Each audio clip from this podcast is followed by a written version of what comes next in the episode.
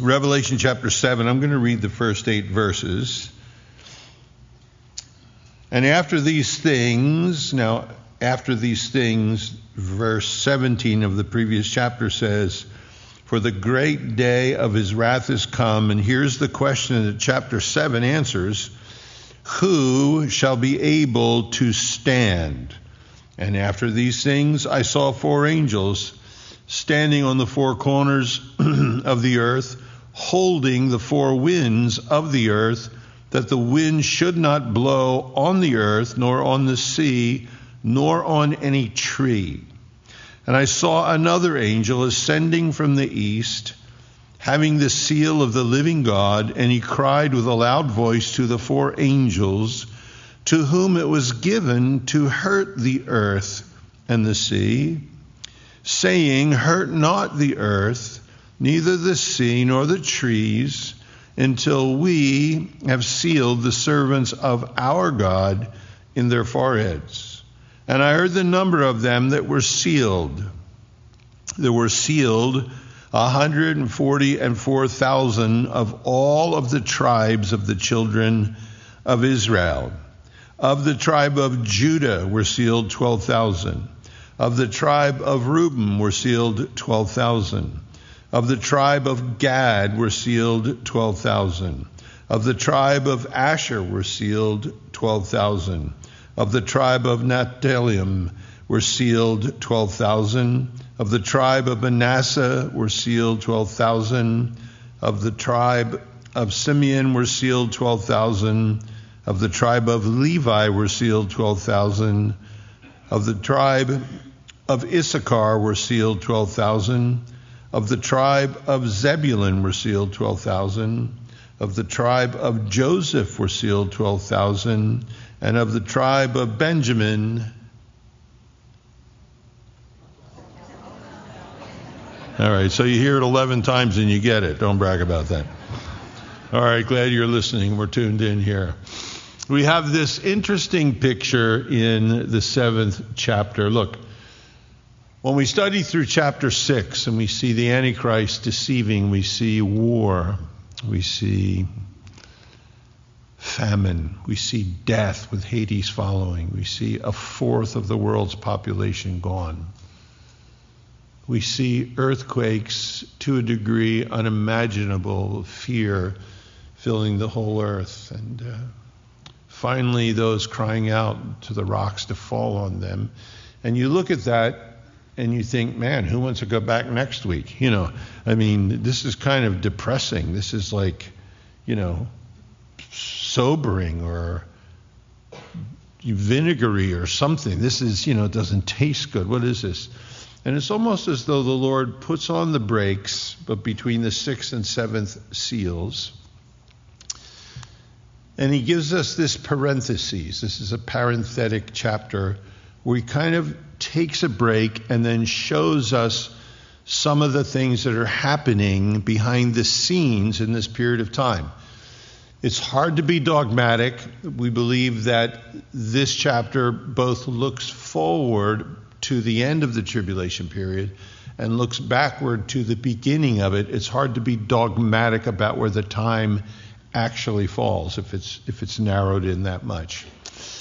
Um, the question was, who shall be able to stand?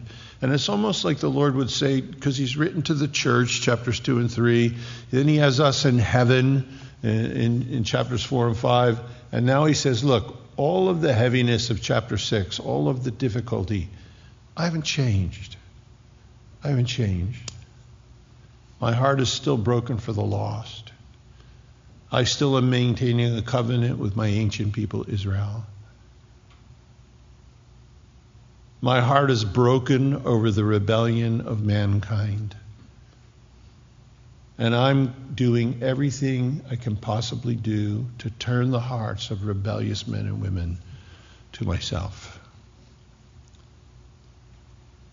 Who is able to stand? Well, 144,000 of the tribes of Israel will stand. Two prophets, Moses and Elijah, outside of Jerusalem will stand. and an innumerable company, verses 9 to 17, that no man could count, who were martyred and came out of great tribulation, who washed their robes in the blood of the Lamb. What it tells us, they were not willing to bend. They stood. It cost them their lives. They were martyred. Look, this is, chapter 7, the greatest revival in the history of mankind. I'm hoping for revival now. I would love to see revival before the rapture. I would love to see in the days we're living in, you know, the, the news of Christ break forth like it did in the 60s and 70s, like the Jesus movement. I would love to see that to a larger degree because you look at how lost people are. I just I talked to one of our officers last week and I said, How are things? And he said, Suicide. Suicide. There's suicide everywhere. People with the lockdowns, people are depressed. They can't handle the news every day. He said, We're just dealing with suicides. People are hopeless.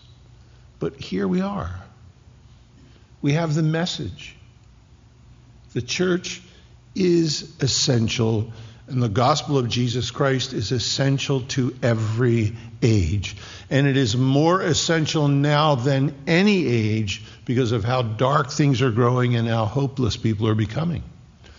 it's necessary, it's a lifeline. And, and the Lord gives us that picture. Multitudes and multitudes and multitudes saved during the tribulation period. So that will be the greatest revival in human history. Uh, we have this picture here, and this chapter is divided into two groups. Ver, verse 1 in chapter 7 says, After these things, metatauta. Verse 9, which takes us to the next group, begins after this, metatauta. After these things, after these things. He, he, he is given the vision of six of the seals opening, unthinkable where it's going. And before the seventh seal opens with the trumpets and with the vials, there's this station break, and he's able to look at and answer. It's not hopeless. Who is able to stand? It isn't hopeless. God has not forgotten his covenant with his ancient people. He's not forgotten to get the gospel to a lost world, and he wants us to see that and understand that. It says here in verse 1 it says, After these things I saw four angels standing on the four corners of the earth, holding the four winds of the earth, that the wind should not blow on the earth, nor on the sea, nor on any tree. So the vision begins of these four angels. It says they're standing on the four corners of the earth. Now, we could say the four quadrants of the earth or the four points of the compass. That would kind of take in the idea of what's being said. Of course, in the last 50 years with satellites, scientists now tell us that the earth is not a sphere, it's not perfectly round, it's elliptical. It's more flat at the north and south pole, it's a little broader eh, around the equator, maybe because that's where the rotation pushes harder, and that there are four mountain ranges. There are actually four corners on the earth that control winds the way things blow. So maybe John just knew way more than we did till we got satellites. But these four angels are standing on the four corners of the earth, it says, and they're holding back the winds. That word in the in the Greek, holding back, it means they're, they're, they're struggling. They have a tight hold on it. There's an effort. They're holding back these winds. Now, it's an interesting picture. Are they the winds of judgment? Certainly, judgment is coming, and, and angels can restrain judgment or bring judgment. We know from First Chronicles chapter 21, uh, verses 14 to 16 there, when there was a plague that came on Jerusalem because of David numbering the people of Israel, the armies, and a plague comes. And I think it was 70,000 died, whatever the number is. David sees an angel standing over Jerusalem swinging a sword, and people are dying of the plague. And God tells the angel to put his sword back in the sheath, and the angel puts his sword away, and the plague stops. You know, sometimes I wonder, I look at the pandemic and I look what's happening around us, how terrible it is, but I wonder how many hearts are being turned to Christ that wouldn't have been turned to Christ. How many Christians that have been lukewarm and compromised are coming back to Jesus and reading their Bibles again? You know, we lose 50,000 in America every year to drunk drivers. We never complain about that. Again, last year globally, 45 million abortions. 45 million. We don't have masks for that. We don't have vaccines for that. Uh, we don't have lockdowns for that. That's okay because we're doing it. But when something comes our way from an outside influence, we can blame God for this pandemic, of course, then it's different. I wonder is there an angel? Is there something supernatural going on behind the scenes? Uh, to some degree, I'm sure there is. And God is using angels here. Certainly, they're holding back the winds of judgment. Even if they're holding back literal winds, those literal winds are being used in the context of judgment. Understand there's this hydrologic system of winds that go around the earth, and only because of those winds can we sustain life on earth. It's a combination of the sun, the heat from the sun, the water from the sea, the wind blowing, uh, and the rotation of the earth, and it produces a system that sustains life. I happen to read this, and, and you'll have to suffer with it because I found it. It says, you know, if an inch of rain falls on one square mile, look, to the Jews, that was a big deal. God says, you know, the land I'm, I'm sending you to is not like the land of Egypt that's watered with the wheel with the Nile River, but the land I'm sending you to is dependent on the rain from heaven.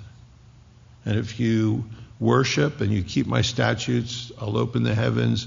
If you don't, I will turn the ground to brass for one inch of rain. Now, you guys know that uh, in the last year or two, we've seen 12 inches of rain in a hurricane. We've seen eight inches. We've seen flooding. And, and you're talking about 100 square miles. This is, this is one square mile and one inch of rain, which is great for farmers, okay? But for that to take place, one inch of rain on one square mile of farmland uh, and Bill Gates should take note of this, being he's the biggest owner of farmland in the United States now. He needs to be thinking about God. For that one inch to fall during the night, that is 27 million 878,400 cubic feet of water. Now, on the planet Earth, every day 1.5 trillion tons of rain fall every day. There's 330 cubical million miles, 330 cubical million miles of ocean on the planet. But for one inch of rain on one square mile, you have 27,878,400 cubic feet of water, which is 206,300,160 gallons of water. And those 206 million gallons of water, the weight of them is 1 billion 650 million 501,280 pounds. I'll say that one more for those of you that are memorizing. the weight of that rain coming down one inch on one square mile of farmland is 1 billion 650 million 501,280 pounds of water. Now, what goes up must come down. So, how do we get it up there? This is this hydraulic system. It has to evaporate from the ocean, and yeah, the ocean is salt water, so that would kill the crops. So, there's a desalinization process for this water to evaporate and go up four or five miles into the atmosphere. It separates, for that evaporation process to take place, it separates into particles of water that are 0.00001 to 0.0001. That's really small, in case you're wondering. These little particles of water, and then the wind carries it over the land. Now, you can't just dump a billion pounds of water on the land. It'll ruin the farmhouses, it'll ruin the crops, it'll kill any human. So that, then that water that's separated in all those little droplets has to begin to coalesce and, and co- they, they, starts to come together. So all these little, those minuscule particles start to bump together and they start to be drawn together and coalesce into raindrops. Now, before they fall, the raindrop has to be big enough so it doesn't evaporate on the way down and some water gets to the ground. But the raindrops have to be small enough that they don't crush everything when they get to the ground. So then there's a whole process of coalescence. And they're not sure how that takes place. They know it's through electrostatic charges. That's why you see lightning in storms and so forth. Meteorologists are still not sure exactly how that works. But as there's a coalescence, it pulls that billion pounds of water together, billion, 650 million pounds, pulls it together into droplets and they start to fall. And the droplets evaporate so they're the right size by the time they get to the ground. And in one night, one square mile, one inch of rain falls. Over a billion, 650 million pounds of water was carried from the ocean up into the sky in evaporation, coalesced into droplets, and came back down again. Think about that the next time you're in the rain. You won't complain. Ah, you know. Now look, these angels, how involved in all that are they? Because if they if they hold back the winds, that whole hydrological engine stops. You know, sailors would talk about the doldrums when they were dependent on sails. Uh, those are push used to push old ships, sails, and agriculture, sustaining life, everything is dependent upon that system of winds and evaporation and so forth. So if these four angels, and they're struggling here, they're holding back, what does that produce? You know, we have in chapter 6 famine after war. Are they contributing to that famine? We have in chapter 8, around verse 6, talking about a third of the trees and the grass burning up. Is, is that angels behind the scenes? You have in chapter 11, verses 3 to 6, the two prophets outside of Jerusalem. And it says, Anybody who makes war against them, fire comes out of their mouth and devours them. And thus, anyone who attacks them must die in this way. And they have power to shut up the heavens, to turn water to blood, and to bring whatever plagues they want on the earth. The, Moses and Elijah there. So here we're stepping back behind the scenes is this working in conjunction with those other things? I would think so to some degree. So God now gives us this picture of these angels in this situation. And then it tells us in verse 2 I saw another angel. Some people try to say that Jesus Another there is Alon, another angel of the same kind. I saw another angel. Now he's ascending, he's coming up from the east. Notice this having the seal of the living God. and he cried with a loud voice to the four angels to whom it was given. They had permission to hurt the earth and the sea. And what this fifth angel says is hurt not the earth, neither the sea, nor the trees, until there's a plan. We have sealed the servants of God. Now, we don't know who the we is. Has he got buddies with him, this angel coming out of the east? Or does he mean we, you four wind angels, and me, until we have sealed the servants of our God, the angel speaking of our God, in their foreheads. So this interesting picture. He's arising. The other angels are struggling back, to hold back the wind, and he says, Don't let go. Don't let that happen until we seal the servants of God in their foreheads. It tells us this in chapter 14. We're not sure what the seal is, but it does say this. And I looked, and lo, a lamb stood on Mount Zion on the earth, and with him 144,000 having his father's name written in their foreheads. This is at the end. We see them at the beginning and the end of the tribulation period. And I heard a voice from heaven as the voice of many waters, as the voice of great thunder. I heard a voice of harpers harping with their harps. And they sang, as it were, a new song before the throne and before the beasts and the elders. And no man could learn that song but the 144,000. So, very interesting picture. They have written in their foreheads the name of God. Is it Jehovah? Is it Yahweh? Is it, you know, whatever it is? It's, it's in their foreheads. Is that the seal? It may be. We don't know. A remarkable thing there is I, I imagine 144,000 guys singing the same song. You know, I, I love to sneak in here the, when the Kathy has the women's conference, and there's 1,600 ladies in here all singing the same song without any male voices messing everything up. And it's beautiful. It sounds like heaven. Or when we go to Sandy Cove and there's 1,200 guys all singing the same song and there's no female voices messing that up. Imagine 144,000, and I'm sure they're all got, you only mark the ones with good voices. 144,000 all singing the same song. What is that going to sound like? Now, it's nothing compared to the innumerable company of men and angels that sing in heaven. But this remarkable scene these are sealed.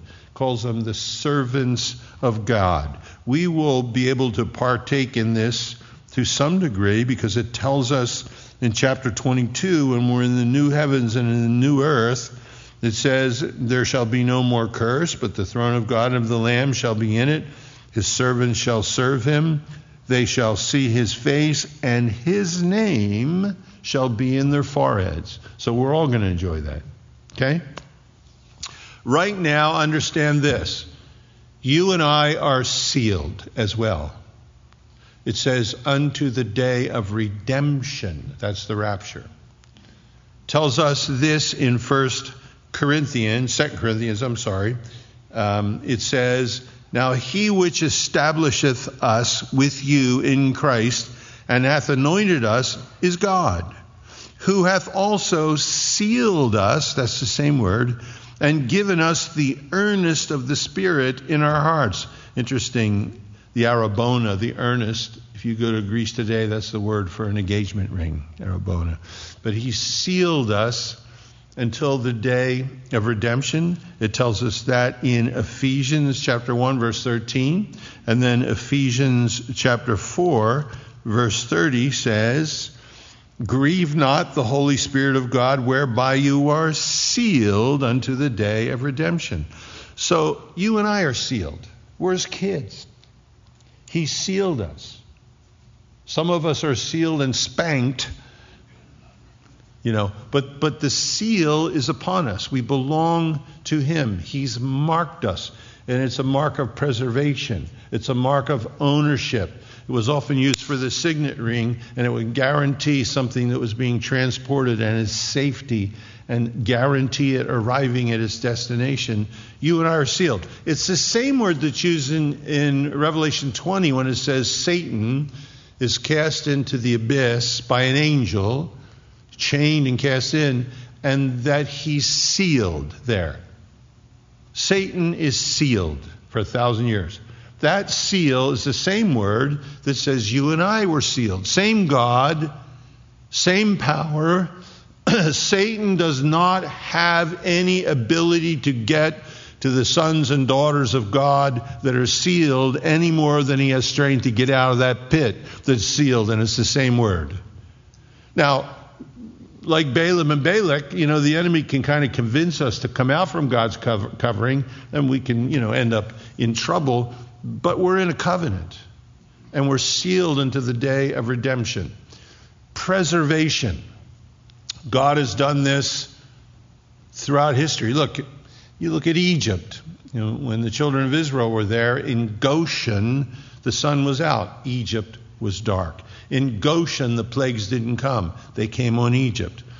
In Goshen, on the Passover night, anybody who had the blood of the lamb on their door was preserved. They were marked. The rest of Egypt suffered. So we, we see that. In Ezekiel chapter 9, it tells us when God's ready to judge Jerusalem, Ezekiel's in Babylon watching this. And it says, Ezekiel says, I saw a man with a quill and an inkhorn. Just and God said to him, some type of divine scribe, before I bring judgment on Jerusalem, you go into Jerusalem. And everyone in Jerusalem who's brokenhearted and who weeps over the sin of Jerusalem, I want you to mark their forehead. And when judgment comes, they won't be destroyed. And I think, you know, God today, as He looked down at His sons and daughters, are we brokenhearted about the culture that we live in? Or we try to be cool, to smooth, and get to be part of it? Are we weeping over lost friends and relatives and what we see going on around us? It says there that angel marked the foreheads. Now, we're marked simply because we're washed in the blood of Christ. We don't earn it. But he says in that scene, it's preservation, it's God's sovereignty. You know, those who are brokenhearted over the sin of Jerusalem were spared. They were marked so they didn't have to come under that. Here, the seal, the, the servants are sealed. And then what happens, interesting, in chapter 13 of Revelation, Satan counterfeits. Now, he never bothers to counterfeit unless there's the reality. He counterfeits all of this by causing people, small and great, you know, to receive a mark in their foreheads or on their right hands. His minions end up, different word, marked from sealed, but still, you see the, the reproduction of that and the imitation of it. Those that are sealed in our scene here are 144,000 Jews. Are you with me?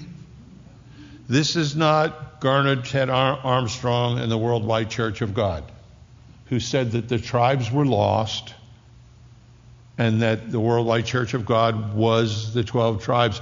You know, and then he said, well, they found some of the tribes because the, da- the Danish, ish means man, the British, the Swedish, the Finnish, Chuck Smith used to say, and the foolish, you know, the, well, Dan's not in our list here, first of all, so you don't need to worry about the Danish, you know. But but that, that that's not the deal. These, these are saying 12,000 of each of the 12 tribes, and then just in case we're not sure, we did this together: 12,000 from this tribe, 12, names of tribe, 12,000 from this, 12,000 from this, 12,000 from this tribe, 12,000. I get the sense that he's talking about 12,000 from each of the 12 tribes that he names.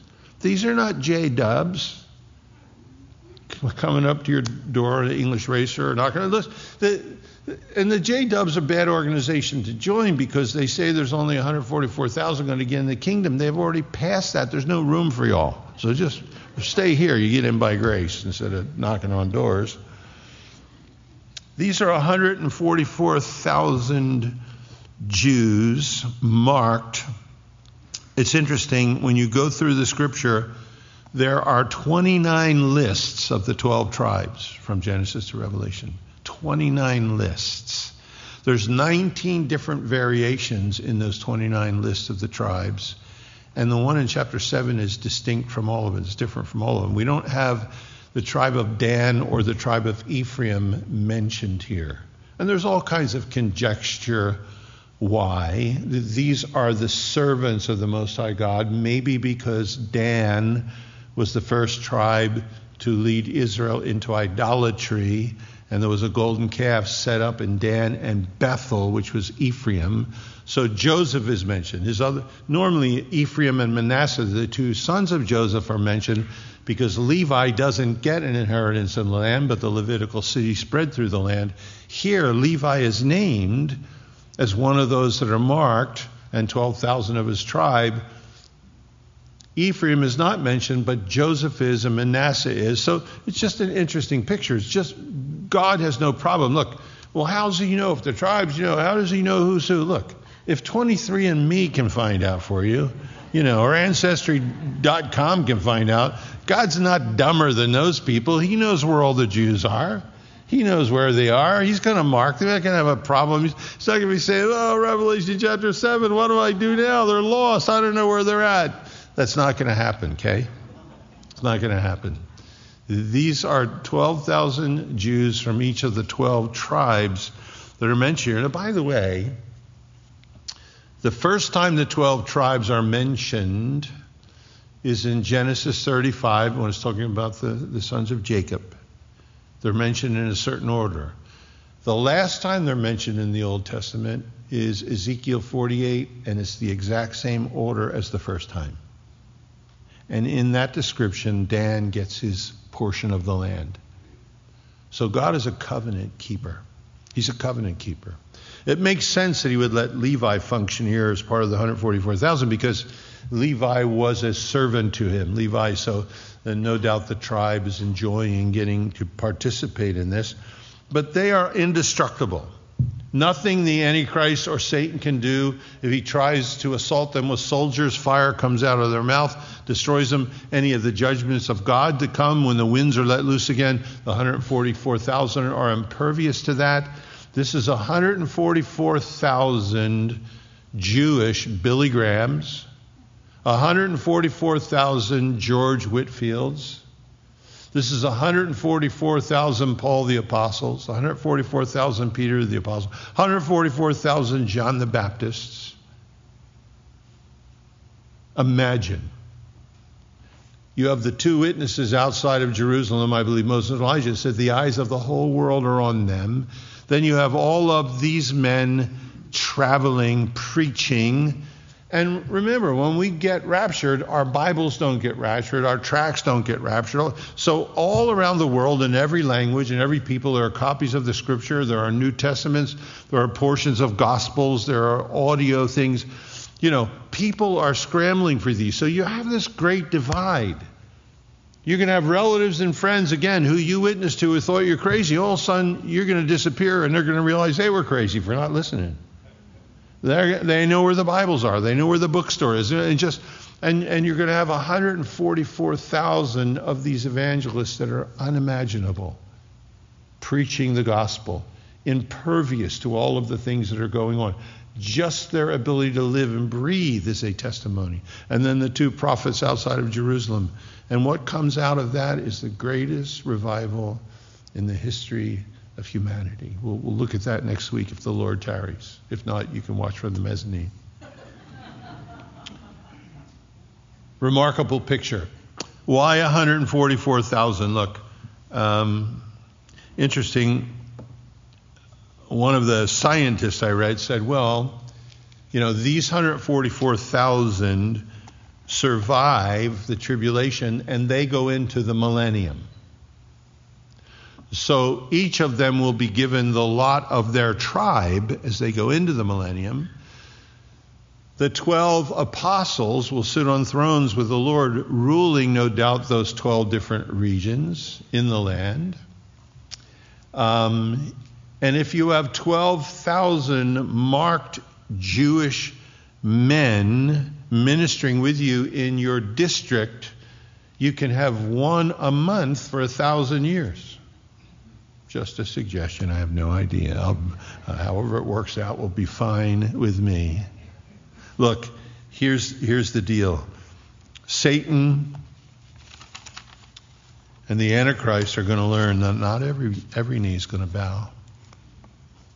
Not everyone's going to call him Lord. Not everybody's going to receive the mark. There's 144,000 that he can't touch no matter how hard he tries to hurt. There's two prophets outside of Jerusalem that are impervious until 1,260 days till the first half of the tribulation is over. Then there is a multitude of people that refuse to bow to him because of this testimony that's global. Uh, I appreciate, again, the fact that says in, in Revelation chapter 20, they were beheaded. Revelation 13 says they die with the sword. Decapitation is a fast way to go. You know, I can at least encourage you about that. If you're listening, If you're listening and you refuse to accept Christ before the rapture, eh, it's better than getting eaten by a shark. You know, the head goes off, you roll down the hill for a second. I don't know what, you know. They're beheaded, it says. That ain't bad. That's fast. And glory's right on the other side of it. Glory is right on the other side of it. And there's a multitude. But every knee is going to bow and every tongue is going to confess that Jesus Christ is Lord to the glory of God the Father. Amen. And He's coming. He's coming with power and great glory. Look, read ahead. You know, the, some things now. What, so what do you do with that? You, you're marked. That's what the Scripture says. Ephesians 1:13, Ephesians 4:30, 2 Corinthians 1:22. It clearly tells us we're marked. There is something that happens in your heart between you and the future. Look, there is a prophetic tension in the air that's never been there before us. We watch the pandemic. We watch what's going on in the, in, in the world. Jesus said when the Holy Spirit comes, first of all, he won't speak of himself. He'll take the things Jesus said that belong to me and he'll show them to you. And he will show you things to come. How is it a brand new believer doesn't even know you know, what an epistle or an apostle is, they get saved and they have this sense, wow, the end of the world is Jesus is coming. You know, just you, you have there's an innate sense that we have. Here you are, you're sealed with the spirit of promise until that day. The spirit of promise. Who will be able to stand? Uh, that word is a passive aorist. Who will be able to have been stood, to be established, to be put in place. Certainly we will until the rapture, because we, we're sealed likewise. Is there compromise in your life that needs to stop? Is the culture we're living in and the COVID pandemic and the threat of war and, and the, the, the direction of our American culture and morals, is it speaking to you? It should be. This is not our home. We're passing through. It should make us more bold. We understand what's going on around us because we are sealed with the spirit of promise until the day of redemption. Isn't that wonderful? Isn't that wonderful? You're marked. We won't be able to read it evidently until Revelation 22, but you're sealed. And you ain't going to get there. You ain't going to go up in the rapture because you can flutter your arms. You ain't going up in the rapture because you earn points you have on your refrigerator. The only reason you're going to defy gravity and change from corruption to incorruption, mortal to immortal in a twinkling of an eye is because of the blood of Jesus Christ and the power of the gospel to redeem. That's the whole second half of the chapter. There ain't nothing in you that's anti gravity as we get older, the opposite is true. we'll glorify the Lord more when He can carry this load in the twinkling of an eye, right? So we have this hope. The world around us is hopeless right now. Gathering together, not to neglect that, as is the manner of some, especially as we see the day drawing near. Stir one another up to faith and good works be setting our affection on things above, not on things of the earth.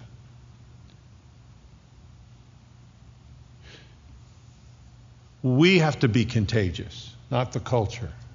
We have to be contagious. You can't give anybody the measles unless you got it. You can't be contagious with the good news of Jesus Christ unless it's good news to you, right? And there ain't no vaccine for that. They can't protect themselves you know, I don't know if the other one's going to work, but they can't protect themselves from the power of the Holy Spirit, the love of Christ being shed abroad in our hearts, and the hope that it offers to them.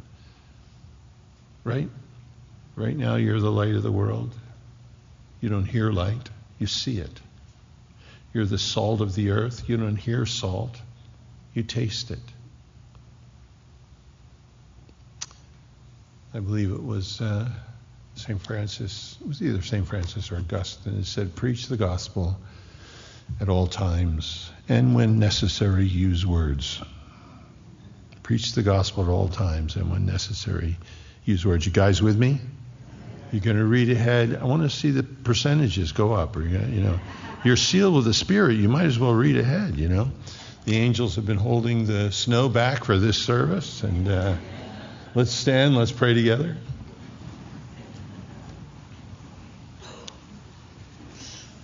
And if you don't know Christ, we'd love to pray with you. Last couple of weeks, some people have come forward and gotten saved. You know, after the pastors will be up here, we'll happy to give you a copy of the scripture, some literature. We don't want your cell number or your email, or no, we don't want anything from you. We want everything for you. And uh, if you realize I don't know Christ, I don't know what I'm doing in the days ahead. If this is all true, I need to make some arrangements here. We'd love to talk to you and pray with you about that. Father, we put these things before you. And Lord, it's just fascinating in one respect for us to look into this, but we know it's not fascination that you're reaching to, it's conviction, Lord. It is an urgency that you want to see in us in the days that we live in. Lord, we ask for fresh wind, fresh fire, as it were. And we trust you to do that, Lord. We're, we're not dependent on any other resource in the universe, in existence, except that which flows from the throne of grace. Lord, we look to you and we pray in your name. Amen.